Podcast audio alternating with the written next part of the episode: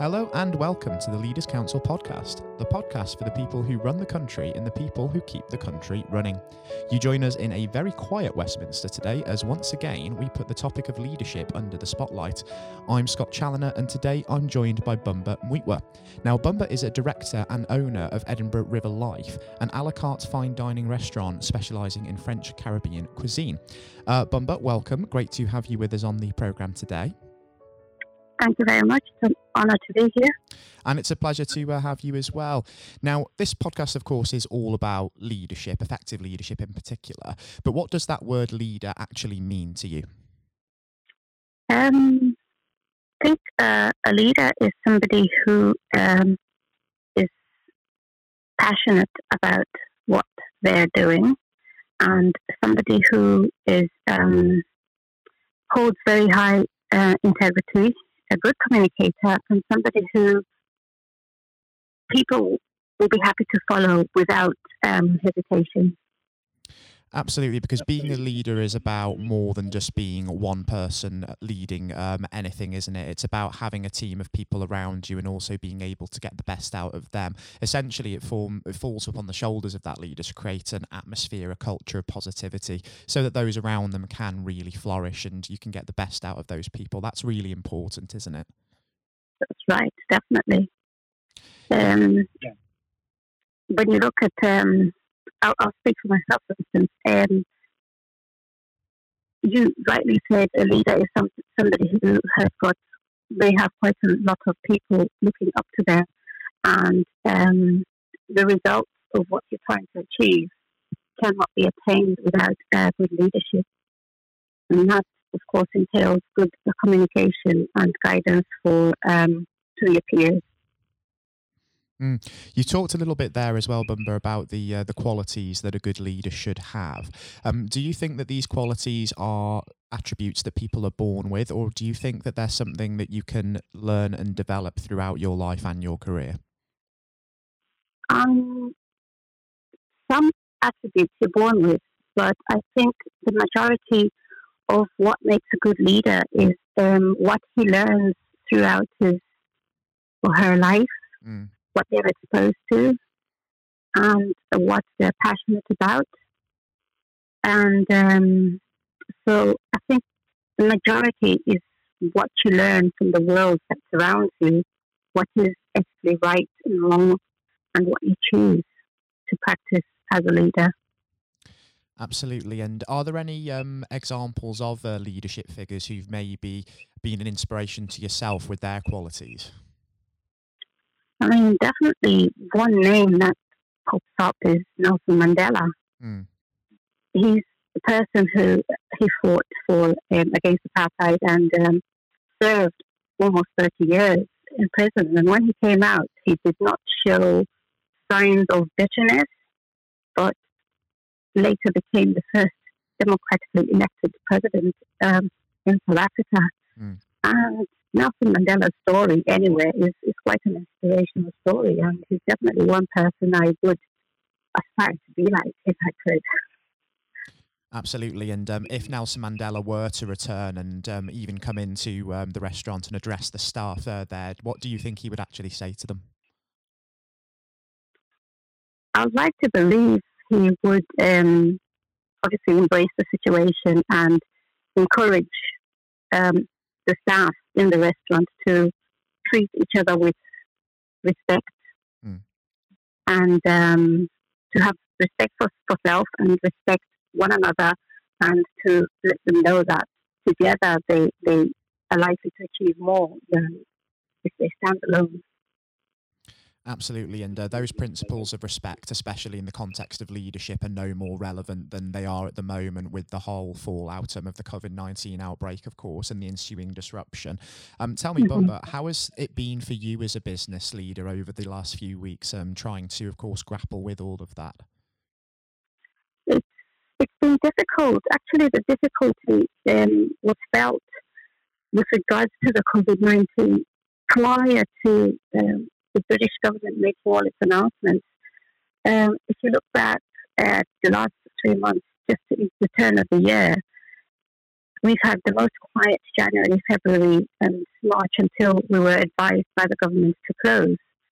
Um, so the adverse effect was felt way before announcements were made within the United Kingdom. And um, do you think um, that perhaps um, there could have been greater communication and greater leadership in that sense in making sure that people were better informed? I would like to believe that definitely we should have, or the people of, of the of the United Kingdom should have been um, given more information and um, especially highlighted the risks um, of and sorry the risks and the um, severity of COVID 19 mm-hmm. should have been more uh, widely um, announced and um, communicated to the wider public. It feels like it's only in the last week or two that um, the UK government has been quite vigilant in trying to put measures to um, combat the spread of the, the, the, the virus. Mm. That's um, really interesting, actually, because um, it is, um, in contrast to other approaches, you look at the um, the responses in China and in Italy, for example, from the likes of Xi Jinping and also from Giuseppe Conte there, that they were quite proactive in putting their countries on lockdown. And we mm-hmm. were very much taking a less hands on approach until now when more mm-hmm. stringent measures have come into place. Um, if we take that away from politics and away from that crisis Buumba. As a business mm-hmm. leader in an everyday context, do you tend to prefer to dive straight in and really get on top of situations as soon as possible, or do you let things play out a bit and see how matters develop before you then take the appropriate action? I tend to just dive in, and um, as soon as I see a situation arising, I try to deal with it as soon as um, as possible. Um, yes, there will be times when you find yourself um, firefighting rather than the opposite. Uh, but generally, I'm a leader. Um, I'm the kind of person who I believe I'm the kind of leader who will try and deal with a situation before before it arises. If, if you want to put it that way. Yes, um, definitely. Um, Buumba, um, before, of course, we do go about um, wrapping things up, um, do let me know um, what you imagine the next 12 months beyond the uh, COVID crisis will hold for yourself, for Edinburgh River Life, and what you really do hope to achieve in that time frame as well. Um, it's quite difficult to predict because this is this is a first. It's unprecedented. So um, I'd like to believe soon after this pandemic is over, it will be a slow return, not just for River Life, but for many businesses and just for day to day life. It will be a slow return to business, and obviously, some will be paranoid about going out. So it's, a, it's like change.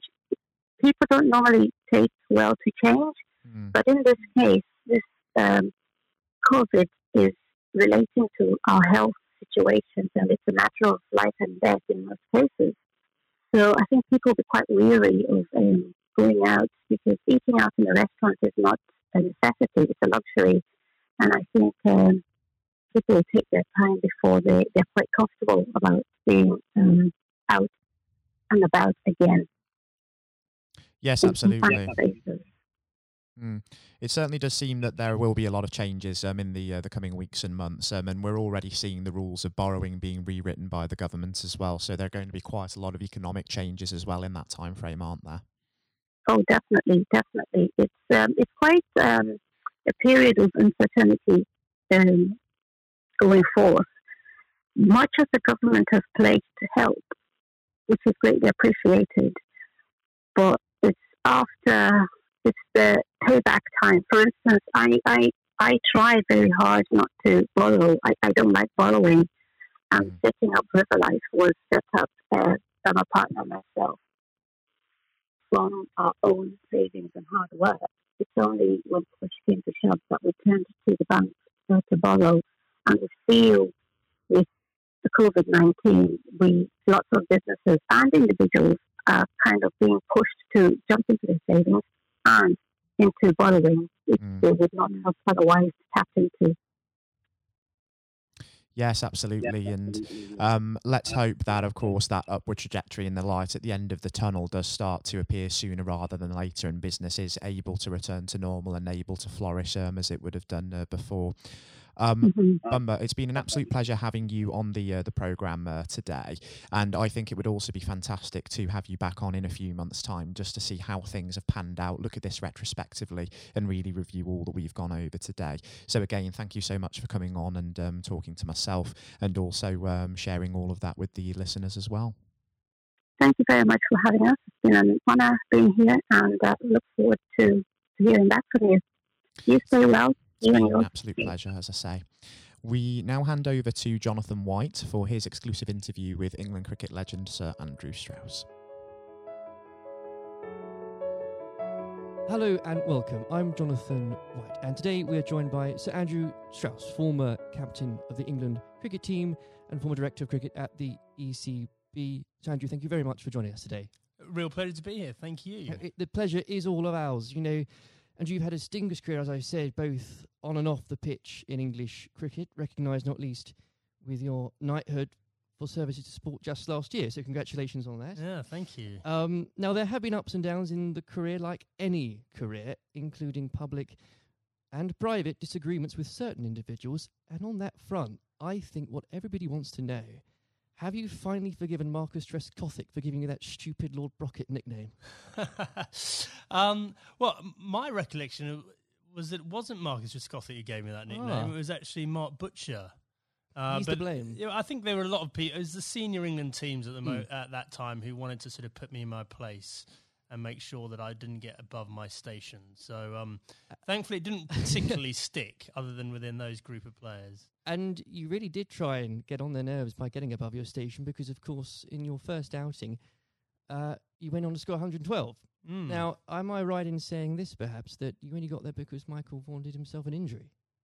Well, that was the reason I got on the pitch in the yes. first place. Yeah, absolutely. I mean, you know, it's often sort of misunderstood or misjudged the role that luck plays in a in an international career or sporting career. Full stop. And um, you know, I was wait, waiting patiently in the wings mm. for an opportunity, and it didn't really seem like an opportunity was going to come along. And then, you know, I've only got injured in the nets, and there was my chance, and I had to kind of grab it with both hands if I could. And you certainly did. What was it like then to see your name being put up on the Lord's Honour Board after your first appearance?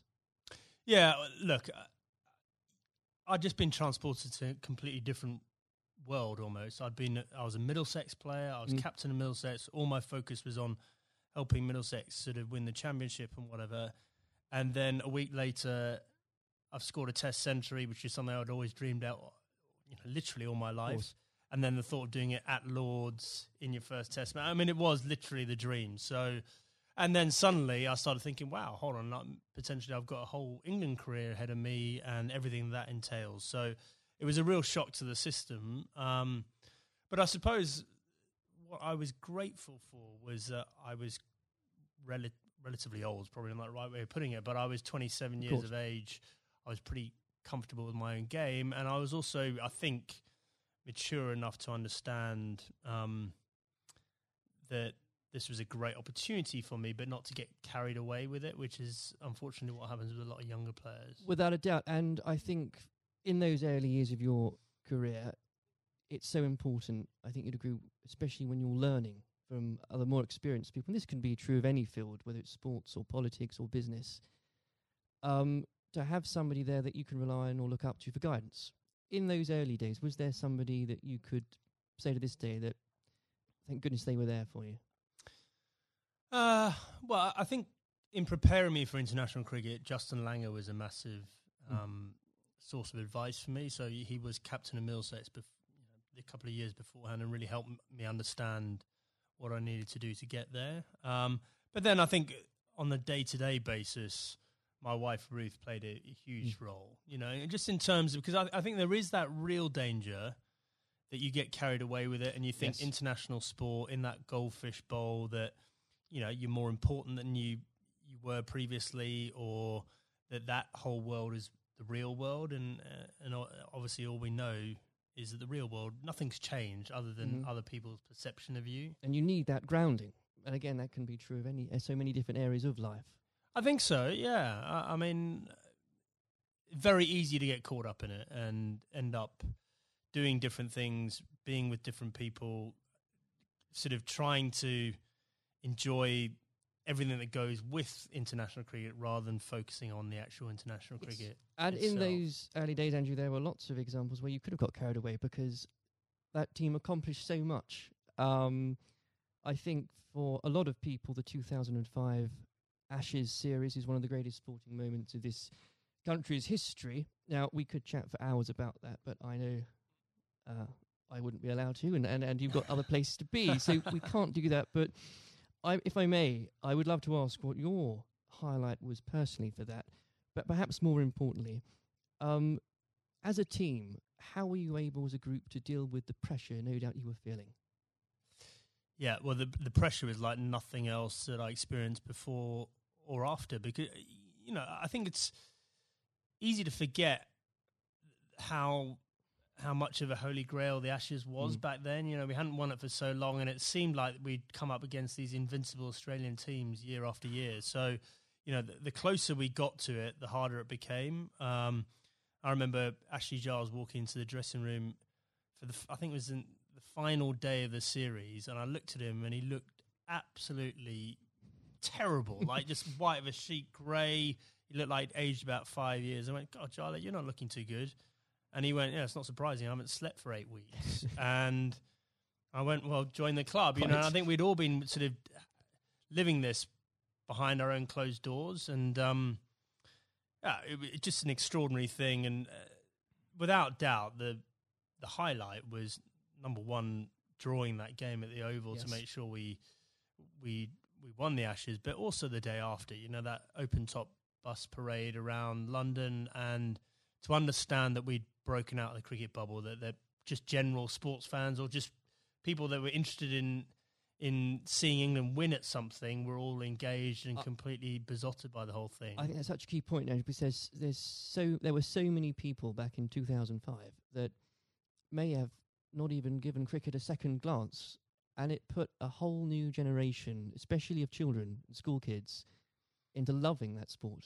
And so beyond the actual competition itself, what a fantastic thing to be able to say was accomplished for, for absolutely. Uh, uh, everything you say there is absolutely right. Like we, we just sort of opened the doors of cricket to a whole new generation. But probably more importantly, it was the one and only time in my life that I got papped outside a nightclub that night when we were celebrating. You know, I felt like I'd really arrived as a celebrity. Yes. it only happened for that one night, unfortunately.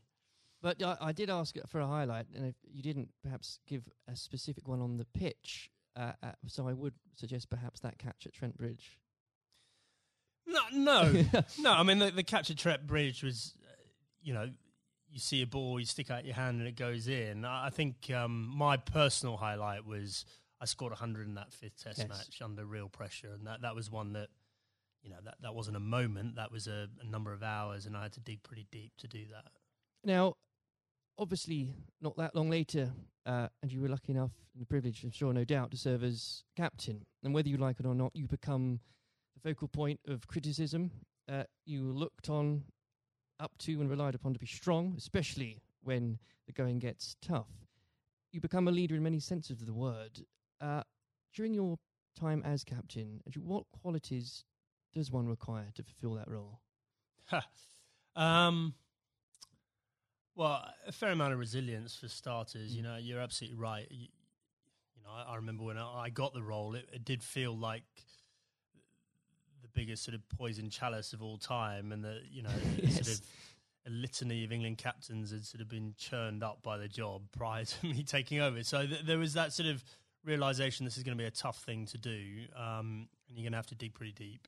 But I think actually the most important thing was sort of just pushing all that noise to one side and just clarifying, okay, if I'm going to do this job, what is it that we really want to achieve out of this? Mm. And so you, th- suddenly that becomes a bit more exciting and a bit more enticing. The idea of, well, we can do something that's never been done before here, and I've got the opportunity to to play my part in that. So, um, you know, I think that w- that was a big part of it for me. Um, you know, I think a lot of those qualities around leadership I don't think you know you have them until you're in that situation. Absolutely. It's very hard to prepare yourself properly for those sort of situations. Um, and when managing a team, uh, you're required to manage, of course, what some people could call big personalities. Others could use different, shorter words. How poisonous can it be, players, when players, and indeed, and this applies again to so many different areas of life, when individuals um, think they are perhaps more important than than a team? Well, I think probably worth broadening out that a bit. Let's. You know, I, I, think there there are all sorts of different people that you have to um, sort of contend with in a team environment, and uh, the job of the leadership or the management is to tr- to try and sort of gel them all together and get them bought into what you're trying to do and whatever. So, you know, th- there are some people that are a bit more self-absorbed. There's some people that are slightly more maverick in the, the way they they view the world. Um, there's some people that are very quiet.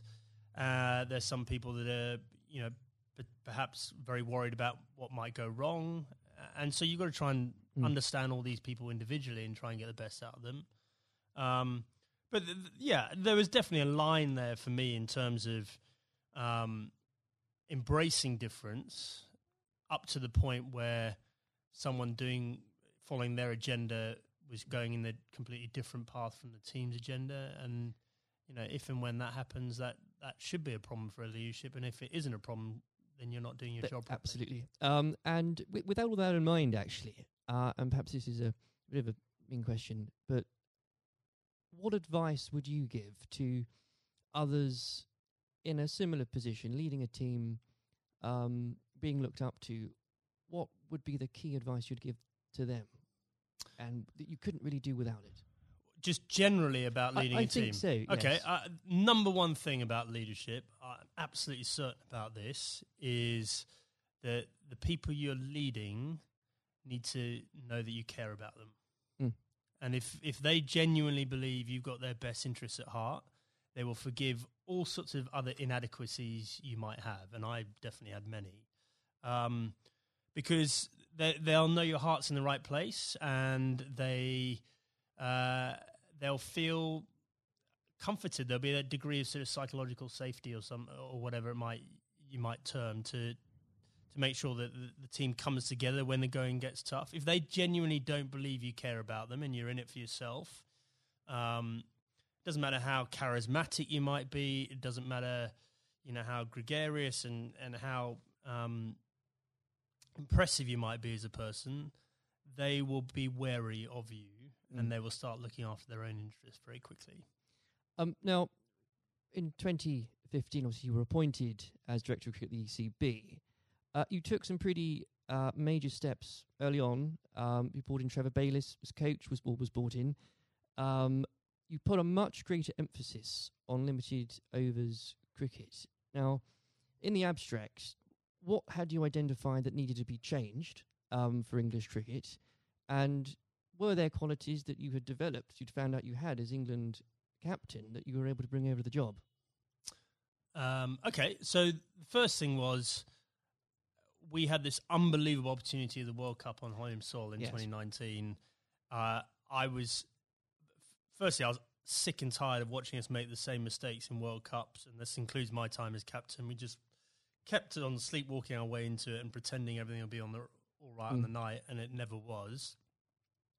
Um, and so I definitely made it our priority to win that 2019 World Cup. I thought that was more important than anything else that was going to be taking place in my tenure. Um, and I knew in order to do that, we had to completely shift our perception of white ball cricket. Quite a radical shift from what we, what we were coming from. Yeah, but mm. the rest of the game had moved on, yeah. and the rest of the game had understood that white ball cricket was playing an increasingly important role in, in both financially, but also in in terms of players' focus and interest. Yes. Um, and we had to move. In fact, we didn't have to move at times. We need to get ahead of the time. So, you know, we had to completely shift our both our philosophy, but also the way we played in order to do that. Um, and I was very lucky uh, having both Trevor Bayliss and Eoin Morgan, who were prepared to sort of role model that and lead that through. Um, and the second part of your question around what have the England captaincy sort of done to prepare me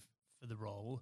I, I, think I was comfortable leading. I was I knew mm. the environment. I knew what I was getting myself into, and, and in the early days, I could leverage some of the relationships that I had with the players. But actually, I found it a very different challenge because you are so so far removed from what's going on on the ground, right. and so you know you're relying on other people to have to you know buy into what you want to happen and then do it themselves, mm. and often you know in different time zones in different parts of the world. So that was that was a very new experience for me. Well, I think the strategy paid off, and uh, I don't know about you, but when watching that World Cup final again, as so many people did in this country, it's once again inspired another generation of uh, especially school kids who, again, might not have given cricket a second look, who have now become avid cricket fans. I know of some, and, and what what a wonderful thing that must be. Yeah, it was an incredible day, wasn't it? I mean, I think in our vision, like when we're talking about the opportunity of winning the 2019 World Cup, I had this vision in my mind of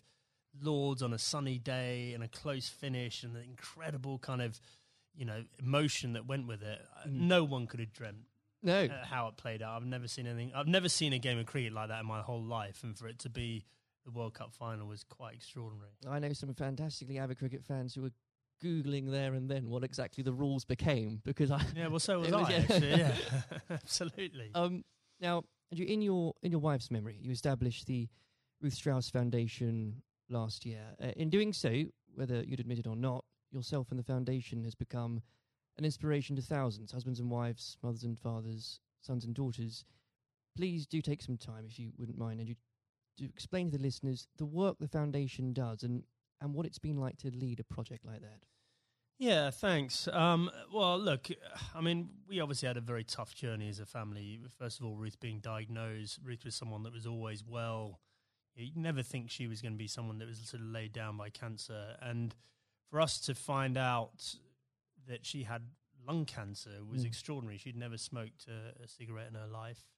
And I think we all had this perception of lung cancer being a smoker's disease. Um, and so, just uh, having gone through the experience, and obviously some very low times, and us coming to terms with the fact that, that Ruth had stage four cancer and she was going to die, um, we learnt a lot in that process. And, and thankfully, we had time for me to speak to Ruth before she died about legacy and what we could do to make something positive come out of you know this experience we'd all been through. And so after she died in December uh, 2018, uh, I came back and launched a foundation with two f- focuses. Number one, to fund research into these rare forms of lung cancer. These mm. are the non-smoking lung cancers. Um, five to seven thousand people each year in this country are diagnosed with these. No one knows why they're getting them, um, but they're on the increase, and it's women, young women, that are affected more than men. Extraordinary so, numbers. Yeah, I mean, it, in the list of top ten cancers, it's number eight. Rare forms right. of lung cancer, number eight. So it's not really rare. It's probably a misnomer, but it's um, yeah, we're really lacking in funding and understanding.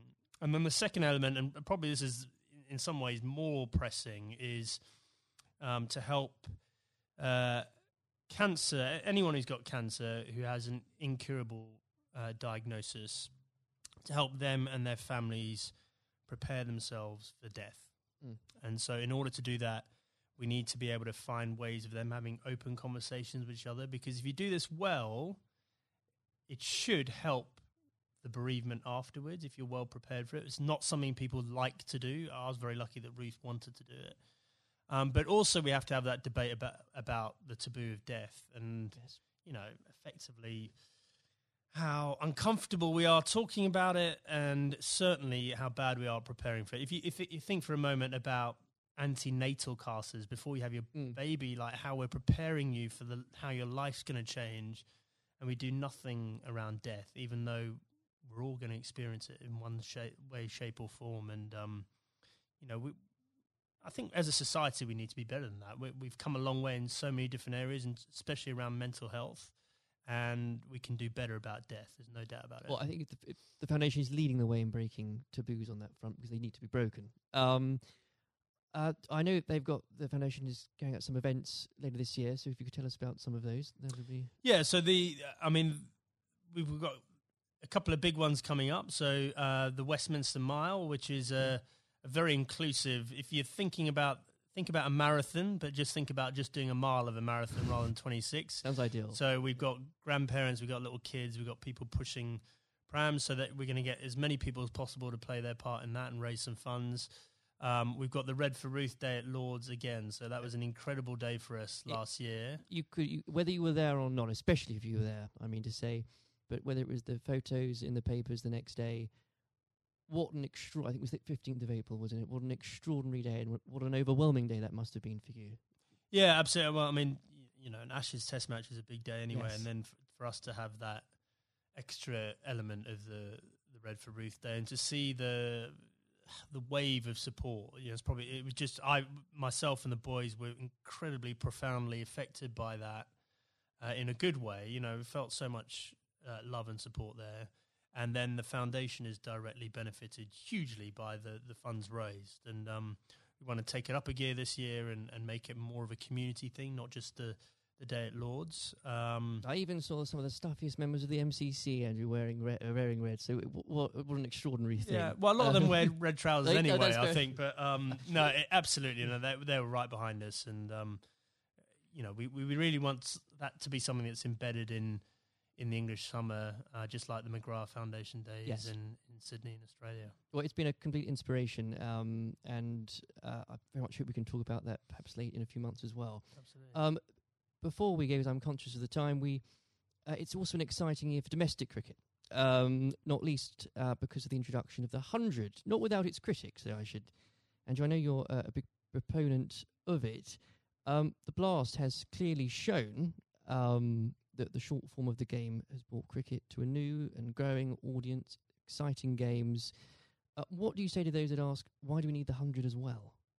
Uh, well, so the 100 is the most important uh, step forward in domestic cricket in this country ever. And the reason for that is that increasingly, well, there's two things. First of all, we need to break out of the cricket bubble. So the blast followers tend to be the same people that follow other cricket. Right. And therefore, you know, that's a small audience mm-hmm. and potentially a, a, declining one over time, even though the blast sales are increasing. Uh, we need to break out of that and try and get more general sports fans into cricket. Um, but more importantly, um, just the the way the tournament's set up and it's one day, one game a day over a six week period, broadcasters will pay money for that, and therefore what we're trying to do is re- reduce our reliance on international cricket paying all the bills. If you think about Test cricket and some of the issues around the world, we just can't rely on that money coming in mm. to fund the game. So we need to find another way of doing that. Um, I just think it's going to be an incredible success. I'm so excited about it.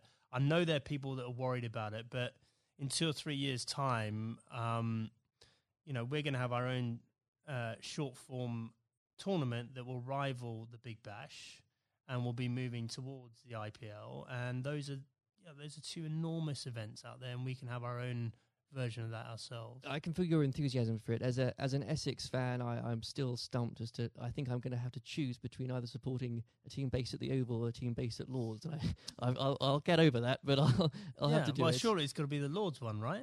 Sh- sh- of course. Yeah. um, Sanju, it's been an absolute pleasure discussing that and everything else with you today. Thank you very much. Cheers. This has been the Leaders Council podcast. Thank you for celebrating excellence in leadership with us.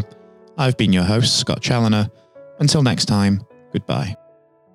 Thank you for listening to our podcast. The views expressed within the podcast do not reflect the views of the Leaders Council of Great Britain and Northern Ireland, its parent company or subsidiaries, members of staff, or other guests of any other person therein associated.